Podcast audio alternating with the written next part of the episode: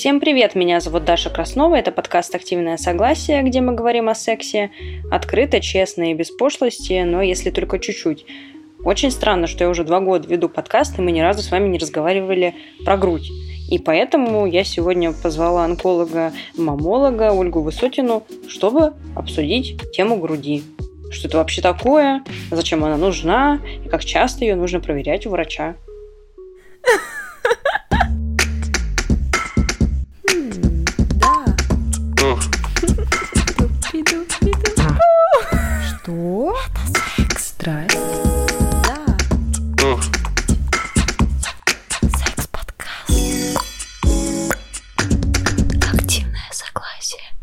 Сегодня мы будем обсуждать грудь и все, что с ней связано. И первый вопрос у меня такой, дурацкий, мне кажется. Эволюционный вопрос. А, если грудь придумана для кормления природой, или кем там, богом, а, то почему она приносит удовольствие, когда мы занимаемся сексом? Если женщина возбуждена, можно очень приятные ощущения получать от, э, от затрагиваний грудей. Да, смотри, вопрос на самом деле очень интересный. Природой этот весь механизм придуман для того, чтобы женщина, во-первых, как-то кормила малышей, как-то заставить женщину малышей кормить, чтобы это было не противно, это было приятно и чтобы стимулировать, точнее не стимулировать, а профилактировать послеродовые кровотечения. То есть нужно сократить матку, чтобы после родов да, не возникло никаких осложнений. В этом нам помогает гормон окситоцин, который mm-hmm. как раз вырабатывается при стимуляции сосков. Конечно, это задумано не для того, чтобы мы получали удовольствие во время секса, это задумано для того, чтобы мы реагировали на прикосновение ребенка к соску, чтобы какие-то процессы у нас запускались, но как побочный приятный эффект, да, без разницы, кто стимулирует сосок, ребенок там или партнер, вот такие интересные ощущения мы получаем. То есть ты хочешь сказать, что когда женщина кормит грудью, ей приятно? ей не то чтобы приятно физически, потому что разные ощущения могут быть, но вот этот гормон окситоцин отвечает за развитие любви, за развитие привязанности.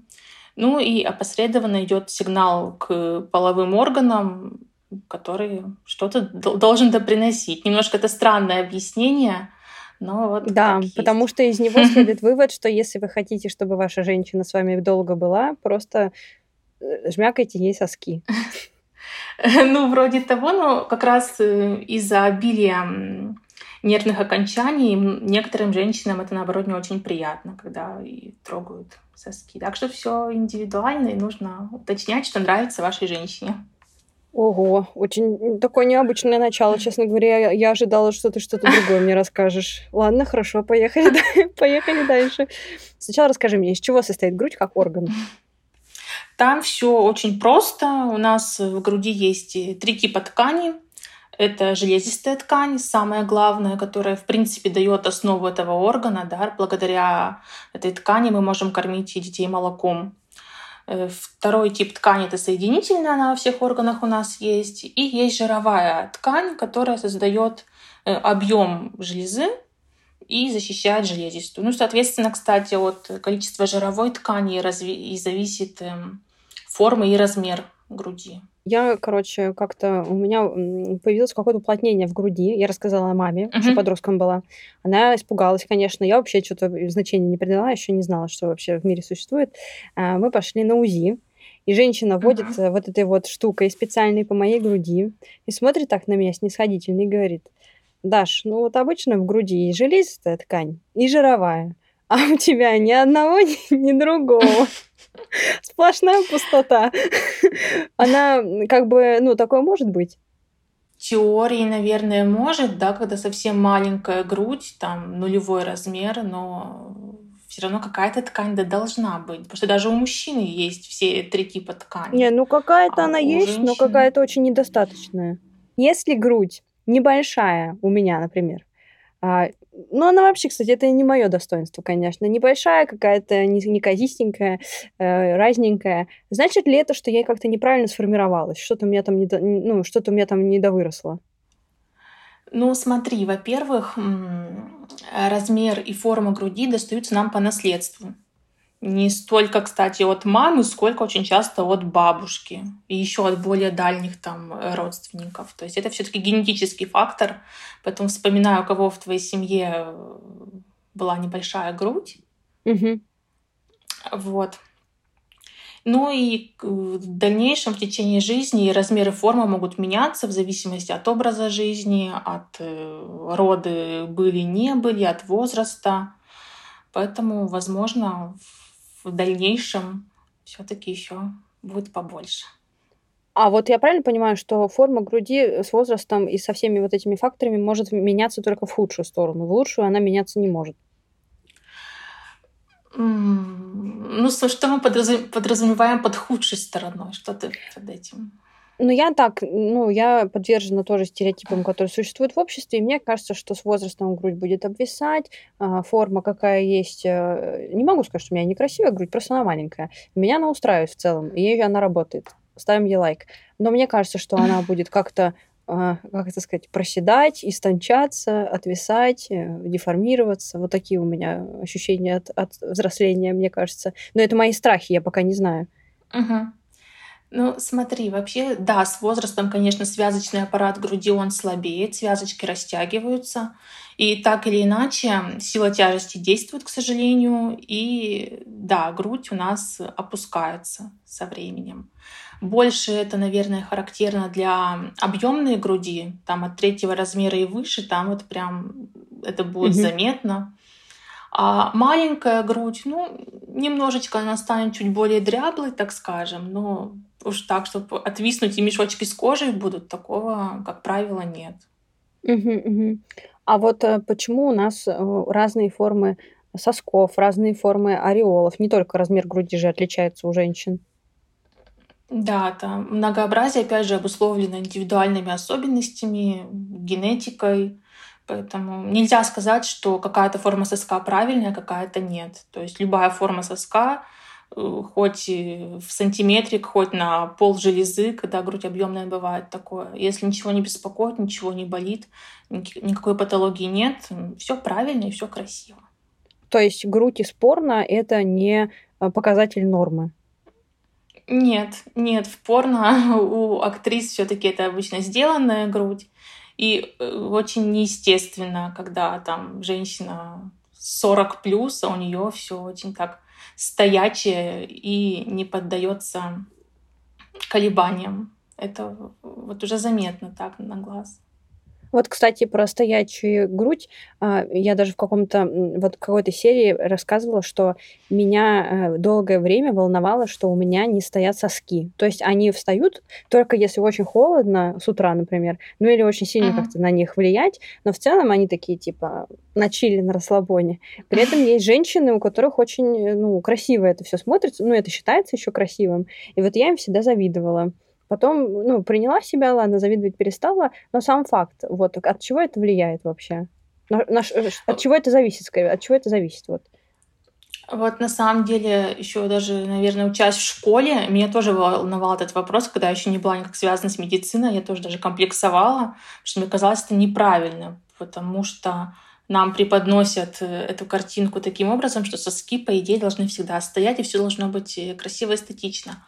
Но на самом деле у большинства, если не у всех женщин, соски стоять постоянно не могут. Угу. Как раз, опять же, это тоже механизм эволюции. Соски у нас приподнимаются либо в момент э, тактильного контакта, либо когда нам что-то не нравится, например, холод. Либо, угу. наоборот, нравится. Прикосновение к руке, например, да, тоже могут вызвать приподнимание сосков. Поэтому это все нормально, так и должно быть. Все-таки в основе соска у нас лежит мускулатура, которая угу. не может постоянно быть в напряжении. Да? Мы, например, не можем постоянно э, держать мышцу напряженной, и периодически она расслабляется. Ну, у соска все то же самое, только мы это не регулируем головой. А вот э, что ты думаешь насчет а, процедур? Вот есть такие процедуры, когда обкалывают чем-то соски, они всегда стоят, или прокалывают соски, и они, ну, тоже меняют форму, как бы начинают тоже типа всегда стоять. Это ок или нет? Я не скажу, что это вредно. На самом деле, если женщине хочется, если в этом есть необходимость в ее голове заложенная, то, пожалуйста, это не вредно. То есть, если это выполнено с соблюдением всех норм, всех правил, пожалуйста. Угу. А есть такое, знаешь, такая штука. Вот обычно соски, они выпуклые, а у некоторых людей они впуклые. Это нормально? Нормально. Есть женщины, у которых с подросткового периода втянутые соски. Всю жизнь они были втянутыми. Некоторые даже, кстати, грудью не могут из-за этого кормить ребенка, потому что иногда эти соски могут эм, вытягиваться, да, когда их стимулируешь. Но у некоторых mm-hmm. этого не происходит даже при стимуляции. И если не всю вот так жизнь втянутая, это нормально. Но если всегда соски были нормальные, и вдруг э, резко, внезапно втянулся либо один сосок, либо оба, то, конечно, нужно обследоваться. Это может быть симптомом неприятных заболеваний. Например? Вот. Рака. Да, мы больше всего мамологии боимся рака. И мамологи вообще придуманы для того, чтобы быстро находить рак. Все остальное это уже не страшно, и можно с этим работать. А за счет чего он там втягивается? Опухоль подтягивает к себе кожу. Угу, угу. Кожу, связочки.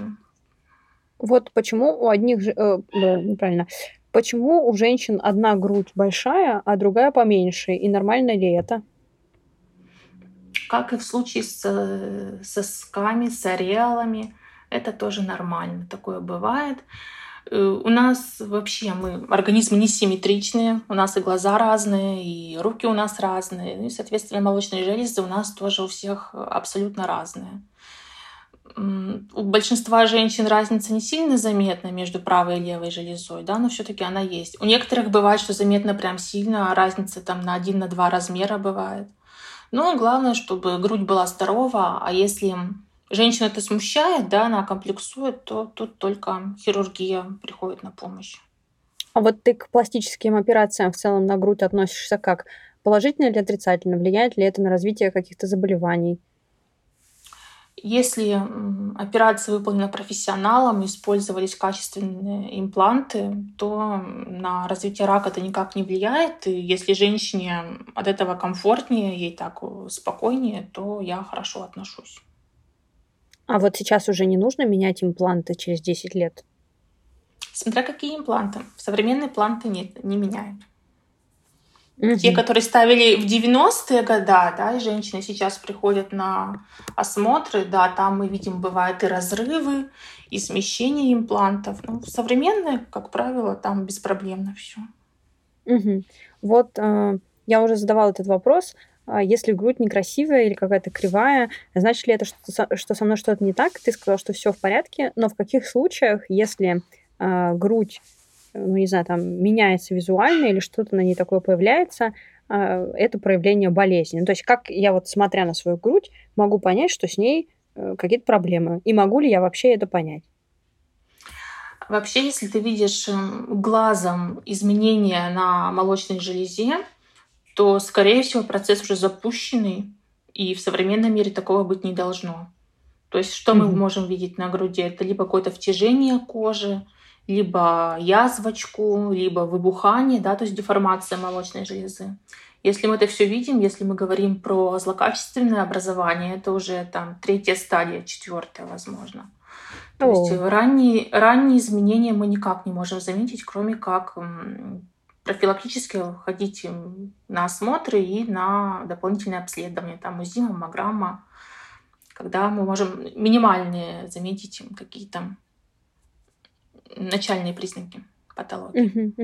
А вот как часто нужно на, нам осматривать грудь у мамолога и как происходит этот осмотр? Э, вообще, если у девочки никаких жалоб нет, все хорошо, то на первый осмотр в 22-23 года мы рекомендуем приходить.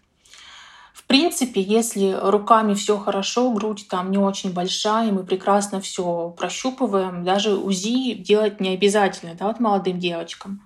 Такой уже ну и осмотр, соответственно, раз в год, раз в два года мы можем пригласить, да, в зависимости от ситуации.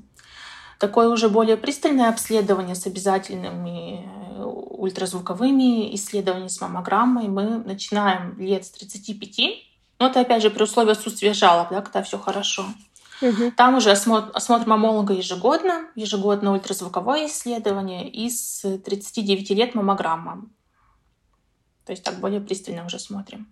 А какие, а есть ли какая-то статистика, вот какие риски у женщин? Ну, то есть там, допустим, э, допустим, там 70% женщин после 40 лет э, имеют риск там большой заболеть раком груди.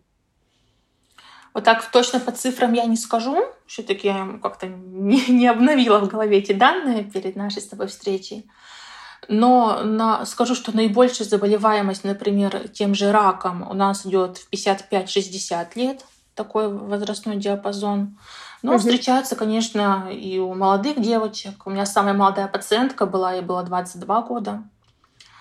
Э, вот. Вот, а что там еще по процентам ты спросила, я забыла просто.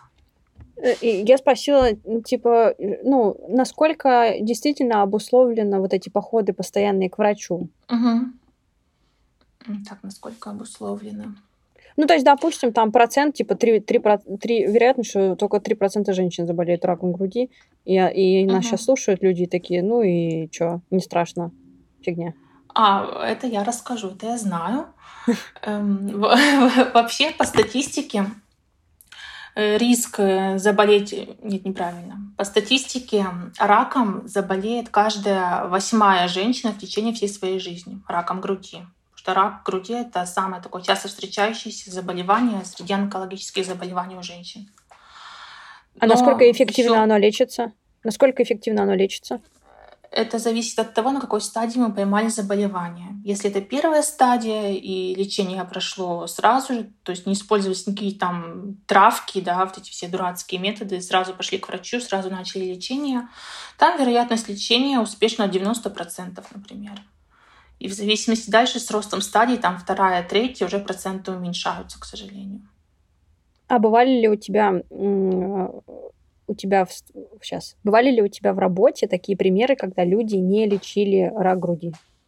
Да, да, у меня вот самый яркий пример есть пациентка.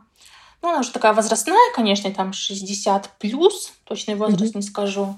И она выбрала лечиться грибами вместо ну, нормальной терапии. И к чему это привело? Опухоль растет, то есть она, конечно, не так часто бывает у меня на приеме, то есть где-то раз в полгода, раз в год она заглядывает. Ну и мы каждый раз видим по обследованиям, что там плюс один, плюс два сантиметра опухоль растет. Сейчас она, вот последний раз она у меня была, наверное, в прошлой осенью, кстати, давненько вот ее не было. И там опухоль занимала собой уже почти половину груди. Я а даже, вот, кстати, э, вот не знаю, жива она или нет, потому что ее давно не было, кстати. А вот как врач ты не имеешь права, например, отправить ее на принудительную операцию, например, или что-то такое? В случае с онкологией, там все-таки согласие пациента имеет место быть. Это не психиатрия, да, эти пациенты не опасны для окружающих. Поэтому угу. согласие пациента мы, конечно, объясняем, рассказываем, что нужно лечиться, но некоторые выбирают альтернативные пути. И санкции никакие на врачей не накладывают за это, ну, условно, там, государство. Мы берем отказ, то есть пациент подписывает отказ, что мы предлагали лечение, направляли его, но он воздерживается. То есть мы себя тоже защищаем, конечно, потому что если мы этот отказ не возьмем, то да, потом может прилететь, что это виноват врач. Ой, жесть, это все звучит очень, да. очень ужасно. Слушай, а вот есть такой стереотип, ну или, не знаю, вот подтвердили, опровергни миф, что вот если грудь сильно кусать или если получить удар в грудь, то это, или там случится какая-то авария, или при занятии спортом, то это потом тоже может повлиять на развитие рака. На самом деле это очень такой распространенный миф, потому что физическое воздействие на ткань молочной железы оно к раку не приводит. Оно может mm-hmm. привести к гематомам, к кистам, возможно. Это доброкачественные изменения ткани. Но к раку это не приводит. Были исследования, то есть это не просто так я говорю. Исследовали группу девушек-спортсменок, по-моему, они занимались борьбой. Вот сейчас я не скажу, каким видом спорта они занимались, но получали регулярно удары в грудь. И заболеваемость раком у них была точно такая же, как у всех остальных девушек, то есть никакого повышения процентов не было, из-за чего пришли к выводу, что удары никак не провоцируют развитие опухоли. А угу. почему этот миф так сложился, расскажу. Ну, наши женщины вообще не очень любят разные обследования профилактические, да, особенно женщины такие более взрослые. Сейчас уже молодые девочки осознанные, а взрослые женщины не любят ходить по врачам. И когда вдруг случается какая-то травма, авария, да, или падение, женщина идет проверяться, потому что болит, потому что некомфортно, мешает жить, а ткань груди у нас очень нежная, и угу. там любое воздействие, там длительное время дает о себе знать, там заживает все очень небыстро. Вот такая женщина идет обследоваться, и при обследовании, ну, соответственно, находят какое-то новое образование. Его нашли не потому, что был удар, а просто потому, что до этого женщина была нормально не обследована. Угу. То есть совпадение. А вот э, можешь как-то прокомментировать вот этот кейс, когда человек сдает генетический тест, у него определяют высокий риск там рака груди, и он удаляет грудь, как сделала Анджелина Джоли? Если есть такая возможность, это здорово. Это снижает риски заболеть максимально. Вот. В России это как-то не принято, наверное. У нас в России здоровый орган не удаляют, даже если выявлен повышенный риск заболеть. Но если есть такая возможность сделать такую операцию, чудесно. А вот я слушала мнение одного онколога, и он сказал, что вот эта мутация в гене, она, ну, то есть не точно приводит именно к раку груди, и, может быть, она будет говорить о другом раке, а вы уже удалили, например, орган. Так, ну смотри, во-первых, все-таки эта мутация, ты говоришь про BRCA мутацию, да. которая очень популярна сейчас э, в темах разговора. Она 80% отвечает за рак груди, какой-то там процент за рак яичника, ну тоже повышенный. Ну и там по мелочи остаются на остальные органы. То есть все-таки самый высокий риск это как раз рак э, груди. Угу. И, и убирая, соответственно, молочную железу, мы этот риск э, устраняем. То есть мы все еще можем доверять этому исследованию? Конечно, разумеется. Ну, опять же скажу, что выявленная мутация не означает стопроцентную вероятность заболеть. То есть эм, это повышает риски определенные, но не значит, что эта женщина заболеет а не выявленные риски. Вот, например, если я сдала свой генетический тест, и у меня там написано вообще рисков рака нет, значит ли это, что у меня его никогда не будет? Нет, не значит, сожалению. Это не то, что я хотела услышать. Наследственный фактор – это около 10% всех заболеваний. Остальные 90% – это случайные мутации в генах в течение всей жизни. Вот. Окей. Так, давайте к простым вопросам вернемся. Должны ли, должны ли расти волосы на груди или нет? Так, с волосами тоже все очень интересно. Вообще норма очень зависит от региона проживания девушки. Например, Оп. южные регионы, да, где определенный фенотип девушек, у них может быть даже пушок вокруг сосков, полноценный. То есть не там еди... и не единичные волоски, да, а прям вот пушок. И это мы тоже mm-hmm. будем считать нормой, потому что это с детства, как правило, или с подросткового возраста. И идет женщина всю ее жизнь. У девушек нашей полосы единичные волоски, ну, да даже не единичные, а такие полноценные, там штук до 20 до 30 бывает, тоже нормально. Если мы, опять же, говорим про ситуацию, когда волоски в течение всей жизни с подросткового возраста, да, или там после, например, родов могут появиться, да, из-за гормональных этих всех перестроек. Угу. То есть в таком пл- плановом порядке, когда мы их ожидаем, что они могут появиться. И они вот так с женщиной идут всю ее жизнь, и все хорошо. Проблема возникает, когда у женщины, у девушки их никогда не было, и вдруг резко там за неделю выросло сразу 10 штук. То есть тогда мы уже можем подумать про какие-то гормональные изменения, про гормональный дисбаланс, и нужно обязательно провериться. Можно ли волосы на груди удалять с помощью лазера? Можно. Вообще удаление любым методом возможно, ничего из этого не вредно. Мгм, мгм. А вот почему, когда месячные наступают, грудь опухает, наливается, и чем она опухает и и наливается? Что туда наливается? Причем даже моя грудь э, маленькая, ну, не знаю, мне кажется, у меня там первый размер может быть. Во время Мгм. месячных я прям вообще, я прям вообще другой человек. Ну, смотри, это даже не столько во время месячных происходит, сколько там за несколько дней до начала Ну, может месячных. быть, да, извините, я там не Да. слежу. Вот. Дело в том, что во, второй фазу, во вторую фазу цикла после овуляции в яичнике появляется желтое тело, и оно вырабатывает прогестерон. Ну, гормон. То есть я опять же к тому веду, что это гормональная вся история. Мгм. Вот. э, Прогестерон, он сам по себе способствует задержке жидкости, причем мы это можем видеть не только по груди, по нашей, а вообще по нашему телу. То есть да, во время предменструального синдрома многие жалуются, что они отекают, ноги отекают и все в этом духе. Вот. Э, Прогестерон способствует, задержке жидкости, и она у нас э, как раз идет в межклеточное пространство наших молочных желез. Это нормально, так и должно быть. Может быть небольшой дискомфорт, даже болезненность может быть там уже к самим месячным. Но если наливается сильно, появляются такие боли, что к груди не прикоснуться, некоторые девушки жалуются, что они даже работать нормально в эти дни не могут, да, из-за болезненности груди Мгм. то здесь уже нужно разбираться, в чем причина такого избыточного, избыточной реакции на, гормональные, на нормальные гормональные перестройки. И уже мы с такой девушкой работаем. А если все умеренно, все хорошо, сильно не беспокоит, то мы ничего не делаем. Нужно ли носить лифчик и поддерживать грудь? Опять же, все индивидуально, у нас есть несколько ситуаций.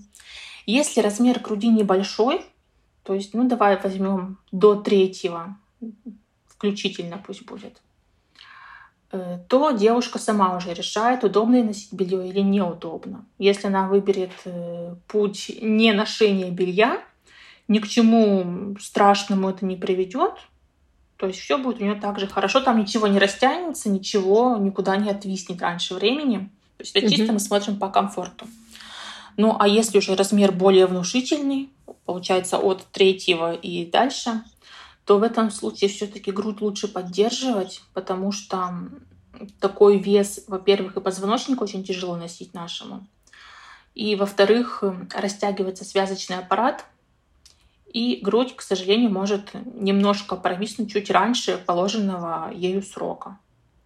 А почему вот природа не задумала, а, не подумала про женщин с большой грудью? А, Потому что действительно, вот у меня была знакомая, причем ассоциируется у нас так, мне кажется, да, что вот обычно у крупных женщин большая грудь, но у меня вот была знакомая, которая была сама очень маленькая и стройная, а у нее был типа четвертый там или пятый размер груди, и у нее всегда болела спина, это было супер неудобно. Вот почему так не придумалось по-другому как чтобы у них там был более, более плотный позвоночник, например, какой-нибудь.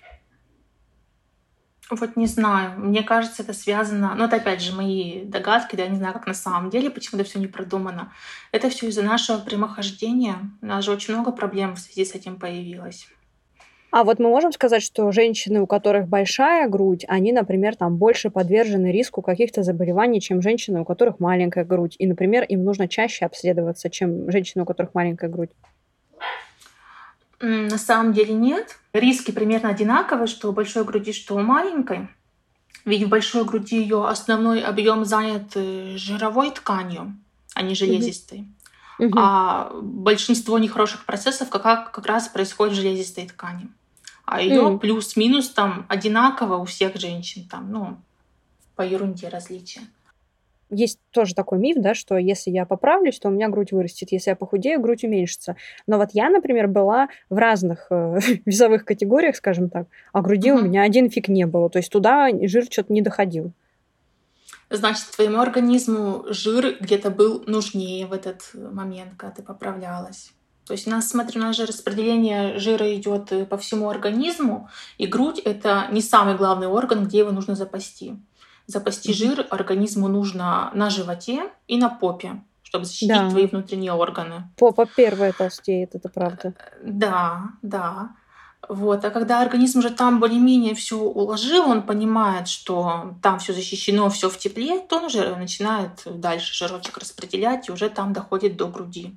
А, то есть я просто не доходила до этого этапа запасов. Видимо. А когда резко, резко худеешь, например, то из груди первым делом жир уходит, потому что на животике он сохраняется и на попе, а в да. груди он не особо важен, поэтому он уходит. Блин, интересно. Это я сейчас как раз спортом начала заниматься и чувствую, что а, выгляжу немножко, мне кажется, непропорционально, потому что, да, грудь у меня совсем уменьшилась, но а задница осталась, хоть что-то осталось. А вот во время спорта, кстати, любую грудь нужно поддерживать. То есть вот даже я маленькую... Это мой вопрос был, да я, его, да я его спрошу. У меня, короче, была такая история. Я, значит, пошла на, э, на спорт, купила себе спортивный топик, но в какой-то момент я поняла, что, э, ну, типа, не то, чтобы мне там есть что сильно держать. И я подумала, ну и фиг с ним, буду иногда ходить в обычных топиках. И вот у меня к тебе, как профессионалу, вопрос, э, права ли я или нет? Поддерживать нужно, не, вот честно, не скажу сейчас тебе, есть разница для такой небольшой груди, как у тебя, обычный Я топик показываю. и спортивный. Ну, мне кажется, вы преуменьшили. Вот. Ну, в плане того, что главное, чтобы топ плотно прилегал к коже, там ничего не тряслось, и были широкие бретельки желательно. Ну, это опять же а... больше, наверное, для крупной груди имеет а значение. А зачем? Ну, типа, чтобы она не растягивалась или что? Да, чтобы связочки были поджаты. Ну все, покупаем спортивные топы. А еще тогда вопрос про большую грудь. Я заметила, что есть такая проблема у женщин с большой грудью, что ты носишь э, белье, и оно сильно пережимает тебе грудь. Потому что на самом деле есть большие проблемы с бельем для большой груди. И вот насколько здорово носить лифчик, ну, грубо говоря, не по размеру, который тебе там зажимает грудь в угу. повседневной жизни. Вот. Угу. Ну, смотри, в плане э, того же рака, как там сейчас очень много, да не сейчас, а вообще, в принципе, много мифов о том, что э, там поддерживающий, неправильно говорю, много мифов о том, что передавливающий бюстгальтер, бюстгальтер с косточками, да, он вызывает развитие каких-то онкологических процессов. Нет, э, сдавливающее белье рак не вызывает, но оно может эм, принести другие проблемы. Все-таки не всегда полезно, что постоянно передавленные сосудики, да, как э, кровеносные, mm-hmm. так и лимфатические. Мы можем получить э, постоянные боли, мастопатию, все что угодно. Просто могут даже появиться комки уплотнения в груди. И да, очень важно все-таки стараться подбирать бюстгальтер по размеру. Я понимаю, что не всегда это возможно, да, потому что э, грудь у всех разная, бывают большие, на которые очень сложно подобрать. Но сейчас э, как-то это тоже все в индустрию приносится, появляются магазины, где с тобой прям подбирает специалист, да, снимают mm-hmm. с тебя мерки, даже показывают, как надевать правильно бюстгальтер. И это очень здорово на самом деле. Я в таком сама не была, у меня с этим проблем нет, но вот Здорово, я была. Я, я была, потому была? что не могла понять, что у меня за размер на такую микрогрудь. Но мне, кстати, там тоже э, подобрали белье. Так что всем советую. Угу. А, вот ты сказала, что иногда в груди возникают уплотнения, и я тоже рассказывала из своего опыта, что у меня такое было. И вот я когда пришла к врачу, врач сказала, типа, ну, просто подождите, оно само пройдет, все в порядке. А что там такое за... Что там уплотняется-то?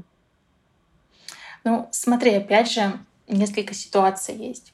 Уплотнение может быть в норме, то есть девушка сама может нащупывать у себя какую-то жировую дольку, к примеру, mm-hmm. да, и, испугаться, прибежать на Сейчас прием. все нащупываем у себя жировую дольку. Да, но лучше, конечно, вообще в любой ситуации, когда что-то нащупал, идти к врачу, да, не ждать, не думать, что ай, да ничего там нет, все рассосется. Нет, лучше прийти лишний раз, чем не дойти. Вот. Но могут быть, конечно, и новообразования, как злокачественного характера, так и доброкачественного. Конечно, доброкачественных больше, но, опять же, злокачественные никто не отменял, поэтому нужно обязательно идти к врачу. Или, либо уж хотя бы, если к врачу не хочется совсем идти, сходить самостоятельно УЗИ сделать и успокоиться. А вот при самоощупывании, ну вот э, часто бывает такое, когда э, партнеры говорят, давай я тебя потрогаю, типа, что-нибудь там проверю тебя. Это работает? Это работает, если партнер или ты сама очень хорошо знаете грудь, которую щупаете. То есть знаете каждый сантиметрик. То есть любое изменение ручками вы заметите. А если вы трогаете грудь раз в полгода и особо не знаете, что там происходит в ткани, то это больше вреда, чем пользы приносит. Ну, то есть базово мы говорим, что все-таки лучше сходить к врачу пощупаться. Ну, раз в годик, да, конечно. Тем более это сейчас доступно по ОМС. Угу. Можно сходить бесплатно. Кстати, ощупыванием груди занимаются гинекологи. Должны заниматься, по крайней мере. Угу. Вот. В некоторых городах, если мы про Питер, например, говорим, этим занимаются онкологи. То есть направляют прям к онкологу для профилактического осмотра. Обычно такое не практикуется. Угу, угу. Вот. Интересно. Могут ли возникать выделения из сосков, если ты не кормишь грудью? Могут. Опять же, мы разделим выделение на несколько групп. Первая группа – это выделение гормонального характера. Например, при э, патологии щитовидной железы мы очень часто можем видеть выделение из груди. Вторая группа – это негормональные выделения. И опять же мы их разделим тоже на две группы – опасные и неопасные. Опасные выделения – это те, которые связаны с новообразованиями. Например, опять же я про рак скажу. Не так часто при раке мы видим выделения, все-таки немножко другие симптомы у него. Но могут появиться кровянистые, либо такие желтоватые, мы их называем янтарного цвета выделения. Это такие не очень хорошие, лучше сразу, конечно, тоже не медлить и идти к врачу. И вторая группа выделений — это выделения, связанные тоже с новообразованиями, но уже являющиеся неопасными. Например, при, при внутрипротоковой папилломе мы тоже можем видеть кровянистые выделения, можем сначала очень испугаться, но при обследовании окажется, что, в принципе, ничего страшного нет. Какие еще болезни есть, кроме рака, которые могут возникнуть с грудью? Так, ну смотри, мы с тобой проговорили, что есть э, несколько типов тканей молочных желез, молочных железок. И в каждой из них могут развиваться новообразования. Э, не рак, но другие доброкачественные новообразования, которые мы должны уделить внимание. Вообще, мамологов, наверное, больше интересует не столько эти сами э, образования, да, сколько те из них, которые могут привести к раку в будущем, потому что это mm-hmm. очень малая часть от всех заболеваний груди. Э, например, мы относим к таким состояниям внутрипротоковую папиллому, э, филоидную опухоль. Это вот так, что первое приходит на ум. Бывают различные уплотнения, которые впоследствии тоже могут перейти в опухоль, к сожалению. Вроде бы руками все ничего, все хорошо, да, но при исследовании мы можем увидеть, вот это, что вот это уплотнение, оно какое-то некрасивое. Но в случае mm-hmm. с такими уплотнениями мы можем подтвердить вот эту предрасположенность к раку только после биопсии. То есть мы должны взять кусочек из этого уплотнения и отправить его на исследование. И нам уже доктор-патоморфолог скажет, какие там клеточки, какая там ткань и есть ли риск развития чего-то в будущем. Если, конечно, мы находим, что клеточки там нам не нравятся, что они делятся быстро, что ну, это является маркером того, что, скорее всего, они делятся-делятся, и во что-нибудь нехорошее вырастут, то да, мы в плановом порядке удаляем такую штучку. Просто вырезаете кусок. Вырезаем кусок. Угу. А вот э, если все-таки, ну, так скажу, можно ли как-то назвать там симптомы рака груди? Есть ли они вообще такие? Ну, мы с тобой уже говорили о том, что на ранних стадиях симптомов нет. Но если мы говорим уже про более позднее что-то, то симптомы это выделение из соска красного или янтарного цвета. Мы тоже про это говорили с тобой. Угу.